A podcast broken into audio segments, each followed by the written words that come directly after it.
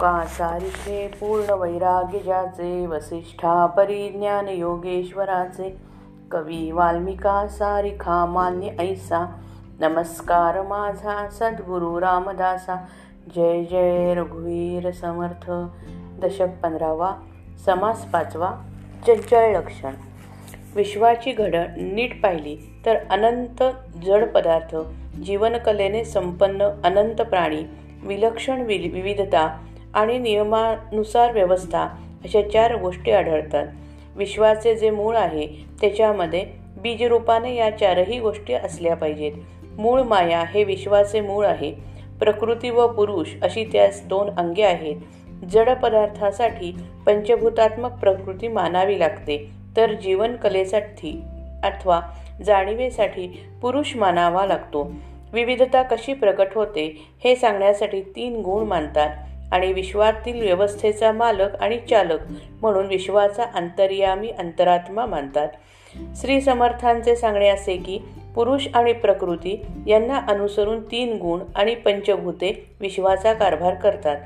या सर्वांमध्ये अंतरात्मा वडील आहे श्रेष्ठ आहे त्याच्या प्रेरणेने सर्व विश्व चाललेले असून तो मात्र बेपत्ता झाला आहे. त्याला शोधून काढून संतुष्ट करावा. प्राण्याचा देह हे देवालय आहे. अशी कल्पना केली तर त्यामधील देव लपल्याप्रमाणे राहतो. देवालय पुजले की देवाला पावते हे खरे पण त्या देवाची साक्षात गाठभेट कधीच होत नाही. हे देखील तितकेच खरे आहे. त्या देवाचा किंवा अंतरात्म्याचा चमत्कार असा आहे की एकच एक अंतरात्मा सर्व ठिकाणी सर्व वस्तूंमध्ये पसरला तरी पण तो पुन्हा एकपणानेच राहिला. सगळ्यात वाटून पुन्हा आपला एकट्याच्या एकटा असा तो जगदंतरी जगदंतरीचा आत्मा ओळखावा. त्यासाठी अंतर्निष्ठ होऊन अलक्षी लक्ष लावण्याचा अभ्यास हवा.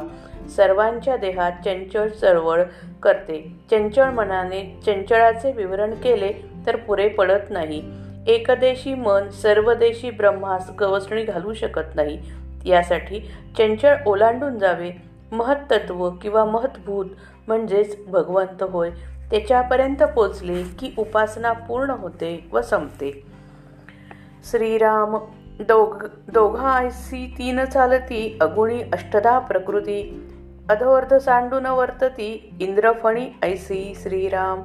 पण तोंडे भक्षितो पण जा मूल बापास मारी ओजा चुकाऱ्या गेला राजा चौघा जणांचा श्रीराम. देवदेवळा मध्ये लपाला देऊळ पूजिता पावे त्याला सृष्टीमध्ये ज्याला त्याला ऐसेचे आहे श्रीराम. दोन्ही नामे एकास पडिली लोकी नेमस्त कल्पिली. विवेके प्रत्यये पाहिली तो एकची नाम श्रीराम. नाही पुरुष ना वनिता लोकी कल्पिले तत्वता. त्याचा बरा शोध घेता काहीच नाही श्रीराम. स्त्री नदी पुरुष खळाळ ऐसे बोलती सकळ. विचार पाहता निवळ देह नाही श्रीराम. आपण आपणास कळेना पाहो जाता आकळेना काशास काहीच मिळेना उदंडपणे श्रीराम. एकलाची उदंड झाला उदंडची एकला पडला. आपणासी आप आपला गलबला सोसवेना श्रीराम. एक असोन फुटी पडिली फुटी असोन स्थिती एकली. विचित्र कळा पैसावली प्राणी मात्री श्रीराम. वल्लीमध्ये जळसंचरे कोरडपणे हे वावरे वोले वाचून न थिरे काही केल्या श्रीराम. झाडामध्ये केली आळी झाडे धावती निराळी कित्येक झाडे अंतराळी उडून जाती श्रीराम. भूमीपासून वेगळी झाली परी ते नाहीत वाळली निराळीच बळावली जेथ तेथे श्रीराम. देवाकरिता चालती झाडे देव नसता होती लाकडे नीटची आहे कुवाडे सर्वथा नव्हे श्रीराम. झाडापासून झाडे होती तेही अंतरिक्ष जाती. मुळाने भेदिली जगती कदापि नाही श्रीराम. झाडास झाडे खात पाणी घालून पाळिली प्रतिदिनी. बोलकी झाडे शब्दमथनी विचार घेती श्रीराम. होणार तितके आधीच झाले मग कल्पक कल्प कल्पून बोलिले जाणतयासी समजले सकळ काही श्रीराम. समजले तरी उमजेना उमजले तरी समजेना प्रत्ययेविण अनुमानेना सकळ काही श्रीराम. सर्वत्रांचा वडील कोण हेची पहावी ओळखळ भेटे आपणास आपण जगदांतरे श्रीराम. अंतरनिष्ठांची उंच कोटी बाहेर मुद्रांची संगती खोटी मूर्खे काय समजेल गोष्टी? शहाणे जाणती श्रीराम.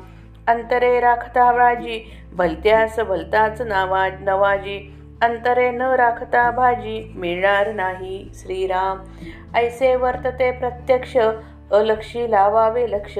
दक्षास भेटता दक्ष समाधान होते श्रीराम. मना मिळता मन पाहून येती निरंजन. चंचळ चक्र उल उलंघून पैलाड जाती. श्रीराम एकदा एकदा जाऊन पाहून आले. मग ते सन्निध देखिले. चर्मचक्षी लक्षिले. न वचे कदा श्रीराम? नाना शरीरी चंचळ अखंड करी चळवळ. परब्रह्म ते निश्चळ सर्वांठाई श्रीराम. चंचळ धावे एकीकडे ओस पडे दुसरेकडे. चंचळ पुरे सर्वांकडे हेतू घडेना. श्रीराम चंचळ चंचळास पुरेना अवघे चंचळ विवरेना निश्चळ अपार अनुमाना कैसे येते श्रीराम? गगनी चालिली हवावी कैसे पावेल पार पदवी? जाता मध्येच विझावी हा स्वभावची तिचा श्रीराम मनोधर्म एकदेशी कैसा अकळील वस्तूसी निर्गुण सांडून अपेसी सर्व ब्रह्म म्हणे. श्रीराम नाही सारा सार विचार तेथे अवघा अंधकार. खरे सांडून खोटे पोर नेणते घेते श्रीराम. ब्रह्मांडाचे महाकारण तेथून हे पंचीकरण महावाक्याचे विवरण वेगळे असे श्रीराम. महत्त्व महद्भूत तोची जाणावा भगवंत. उपासना हे समाप्त येथून झाली श्रीराम. कर्म उपासना आणि ज्ञान त्रिकांड वेद हे प्रमाण. ज्ञानाचे होते विज्ञान परब्रह्मी श्रीराम. विश्व म्हणजे प्रकृती व पुरुष यांचा जणू काय खेळ आहे अशी कल्पना करून प्रथम विश्वरचनेचे वर्णन करतात. शक्तिमय प्रकृती आणि जाणीवमय पुरुष या उभयंतांच्या मार्गदर्शनाखाली सत्व रज तम हे तीन गुण चालतात. तीन गुण आणि पंचभूते मिळून अष्टधा प्रकृती बनते. ती असते निर्गुण परब्रह्मातच पण ती सूक्ष्म व चंचल आहे. एकीकडे अगदी वर निश्चळ परब्रह्म तर दुसरीकडे अगदी खाली जड व चंचल पदार्थांनी भरलेले दृश्य विश्व आहे. परब्रह्म अव्यक्त तर विश्व व्यक्त असते. मांजर आणि सर्प जसे एकमेकांचे वैरी असतात त्याचप्रमाणे व्यक्त अव व्यक्त व अव्यक्त एकमेकांच्या अगदी उलट असतात. व्यक्त अव्यक्ताला काही दृश्यात खेचते तर अव्यक्त दृश्य व्यक्ताला व्यक्ताला अदृश्यात नाहीसे करते. परब्रह्म निश्चळ म्हणून ते काहीच करीत नाही. दृश्य जड विश्व जड दृश्य जड विश्व जडत्वामुळे काही करू शकत नाही. म्हणून या दोघांमध्ये वावरणारी सूक्ष्म व चंचळ अष्टधा प्रकृती विश्वरचनेचा सगळा खेळ खेळते. सर्व विश्वाचा राजा आहे परब्रह्म. मूळ पुरुष आहे अंतरात्मा. त्याचा मुलगा सत्वगुण किंवा विष्णू. नातू रजोगुण किंवा ब्रह्मदेव आणि पणतू महेश किंवा तमोगुण होय. मूळ पुरुष अंतरात्मा पणजोबा आहे. अंतरात्मा ज्ञानमय असतो खरा परंतु जीवनामध्ये अज्ञानाच्या पायी स्वस्वरूपाचे ज्ञान लोपते. अशा रीतीने तमोगुण म्हणजे अज्ञान अंतरात्म्यास म्हणजे ज्ञानास झाकून टाकतो.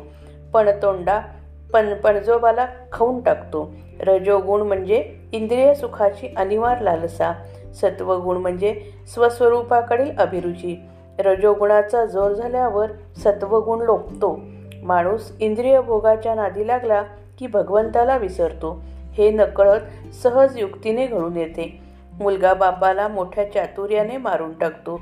अज्ञानाच्या पायी स्वस्वरूपाचा लोप झाला आणि इंद्रिय सुख भोगण्यापायी स्वस्वरूपाकडे जाण्याची प्रवृत्ती नाहीशी झाली. अशा चौ या चौघांच्या मारामध्ये मारामारीमध्ये अखेर सर्वांचा राजा जे परब्रह्म ते हरवते माणसाला परमात्म प्राप्ती होत नाही.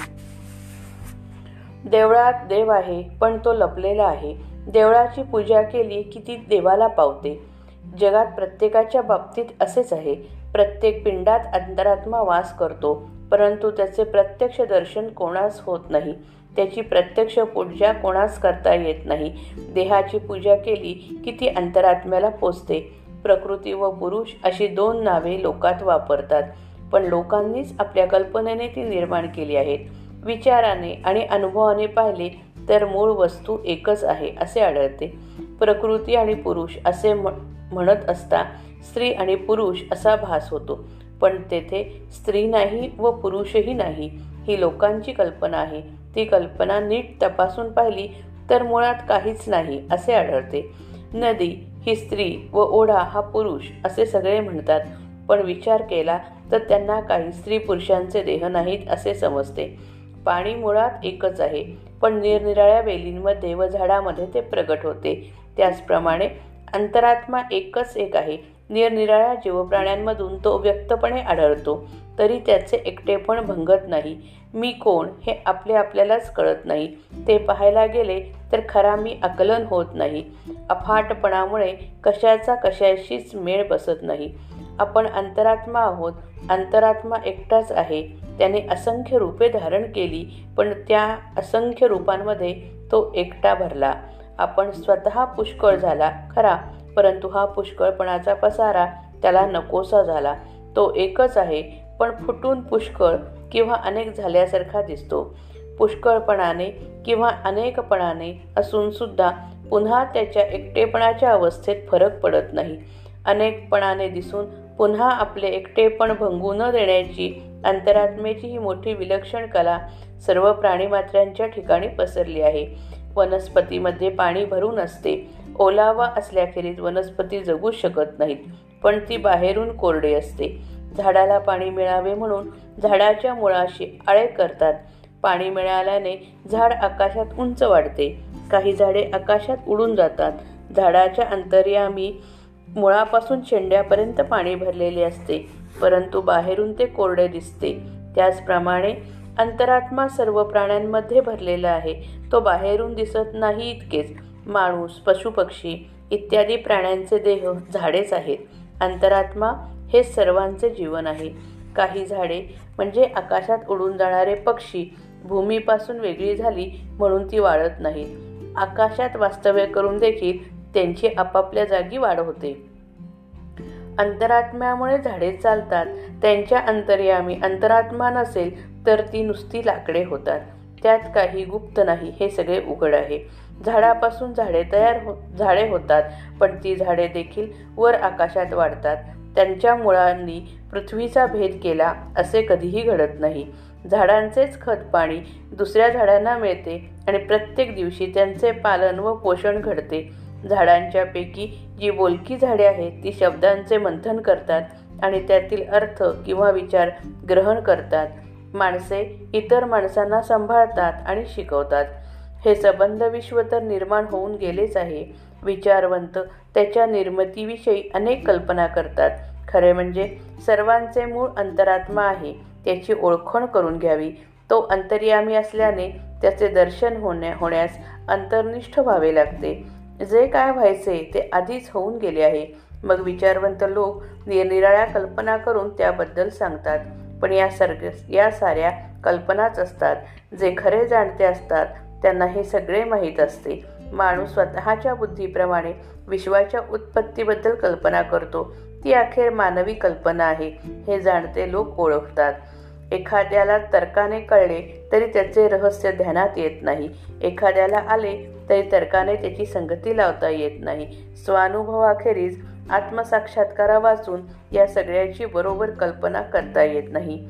या विश्वात सर्व तत्वांचा मूळ जनक कोण आहे? त्याची ओळखण करून घ्यावी. मग जगाच्या अंतर्यामी आपल्याला आपलीच भेट होईल.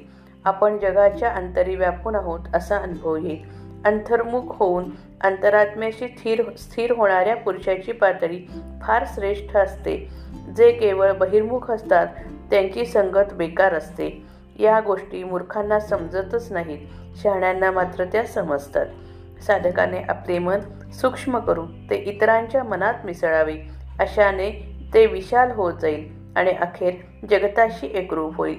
जोपर्यंत मन एकदेशी आहे तोपर्यंत परब्रह्माला ते पोचू शकत नाही. आपण जर लोकांचे अंतःकरण खुश ठेवले तर कोणी कोणाला मदत करतो? उपयोगी पडतो. पण लोकांना खुश ठेवले नाही तर मात्र भाजीसुद्धा खायला मिळणार नाही. जगातील व्यवहार हा असा आहे. प्रत्यक्ष अनुभव तसाच आहे. अलक्ष म्हणजे जेथे लक्ष लागणे कठीण जाते. असे स्वस्वरूप तेथे लक्ष लावावे. अलक्षी लक्ष लावण्यात जो तत्पर असतो त्याला दुसरा तसाच तत्पर माणूस भेटला की समाधान होते. आपले मन दुसरे आपले मन दुसऱ्याच्या मनाशी तदाकार कर तदाकार करता येऊ लागले म्हणजे निरंजन परमात्मस्वरूप अनुभवण्याची शक्ती येते. चंचळाचे चक्र ओलांडून पलीकडे जाता येते. आपले मन दुसऱ्या मनाशी तदाकार करण्यामध्ये आपला मीपणा विरतो कल्पना विराम पावते आणि वेगळेपणा खुंटतो. चंचळातून पलीकडे जाण्यास ते अतिशय उपयोगी पडते. चंचळ ओलांडून जो एकदा निश्चळ ब्रह्म पाहून येतो त्यास ते स्वतःच्या सानिध्यच आहे दिसू लागते. आपल्या साध्या डोळ्यांनी ते कधी पाहता येत नाही. ज्ञानदृष्टीने ते पाहावे लागते. चंचळ रूप मन नाना प्रकारच्या देहामध्ये अखंड चळवळ करीत असते. पण परब्रह्म मात्र निश्चल असून सर्व ठिकाणी राहते.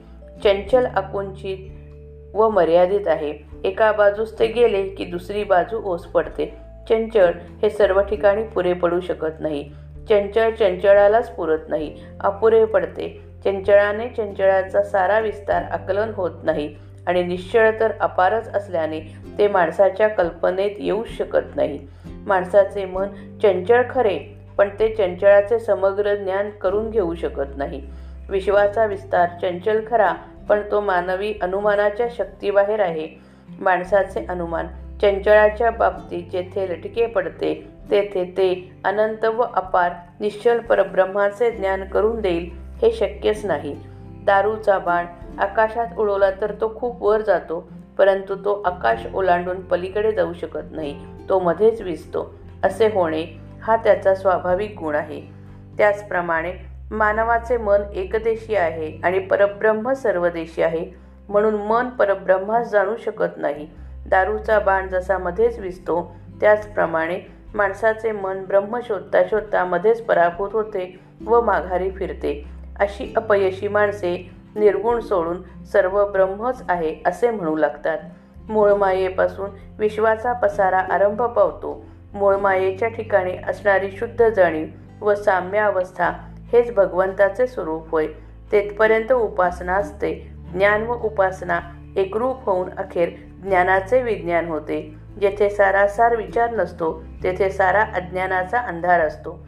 अजाणपोर ज्याप्रमाणे खरे टाकून खोटे घेते त्याचप्रमाणे अज्ञानी माणूस सार टाकून असार घेतो.